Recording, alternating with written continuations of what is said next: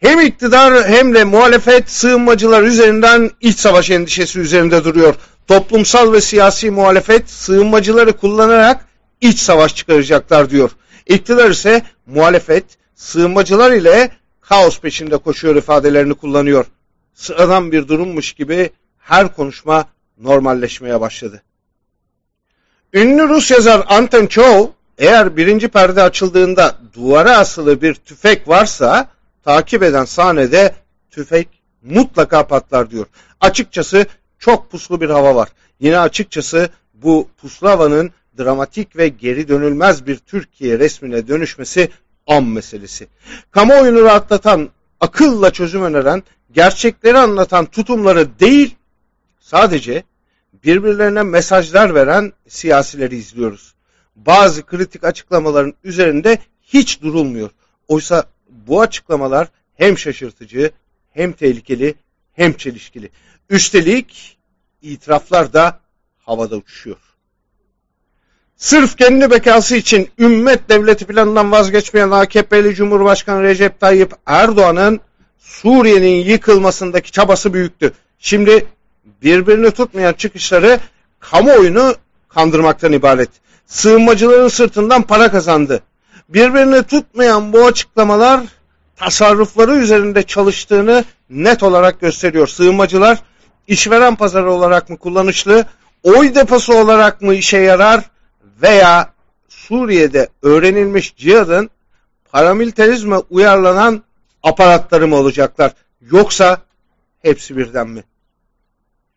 CHP lideri Kemal Kılıçdaroğlu şöyle diyor. Kendi milletinden umudu kestin, sığınmacı oyuyla mı kalmaya çalışıyorsun? Er ya da geç geleceksin kaçtığın seçime ve bu Necip millet sığınmacı oylarına güvenmenin hesabını sana kesecek.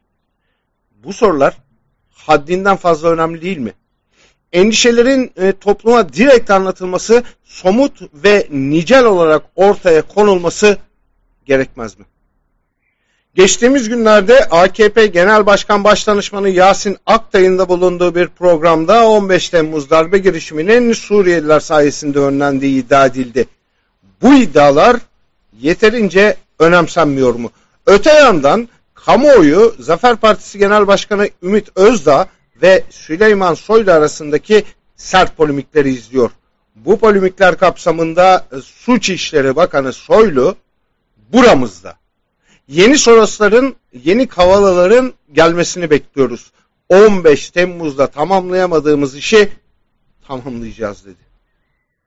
Bir İçişleri Bakanı'nın bu tehdidi bir hafta bile gündem olmadı. Özdağ'da akıl almaz sözler sarf eden Soylu büyük bir gafta yapmıştı. Bir İçişleri Bakanı'nın bir vekile istihbarat elemanı demesi gülünmesi mi yoksa ağlanması gereken bir durum muydu? İçişleri Bakanı'nın istihbarattan haberi yok mu? MIT'te kaç klik var veya acaba Soylu'nun MIT ile arasında büyük bir kavgam var. Yine Özdağ'ın yeni açıklamalarından biri de çok dikkate değer. Şöyle diyor, Soylu ve ekibi çok tehlikeli bir oyun oynuyorlar. Haziran 2015, Kasım 2015 arasındaki sürece benzer bir şiddet dalgasının bu sefer sığınmacılar üzerinden planlandığı anlaşılıyor. Biz mi yanlış anlıyoruz? Bu insanların ölümü üzerinden kazanılan bir seçimin kritik bir siyasetçi tarafından teyidi ve yeni bir kan pazarı kurulması planı değil mi? Bu aşamadan sonra bir kez daha gözler Gelecek Partisi lideri Ahmet Davutoğlu'na çevrilmez mi? Yalanla hayal, gerçekle oy pazarı birbirine girdi. Bu ortamda işe yaramayan tek şey tıpkı kamuoyu gibi siyasilerin de durum tespiti yapması. Bildiklerinizi anlatın. Zira bu suskunluk ve olanların çevresinden dolaşma konforu sizi iktidara taşımayacak. İmamoğlu vakası bu konuda iyi bir referans noktası.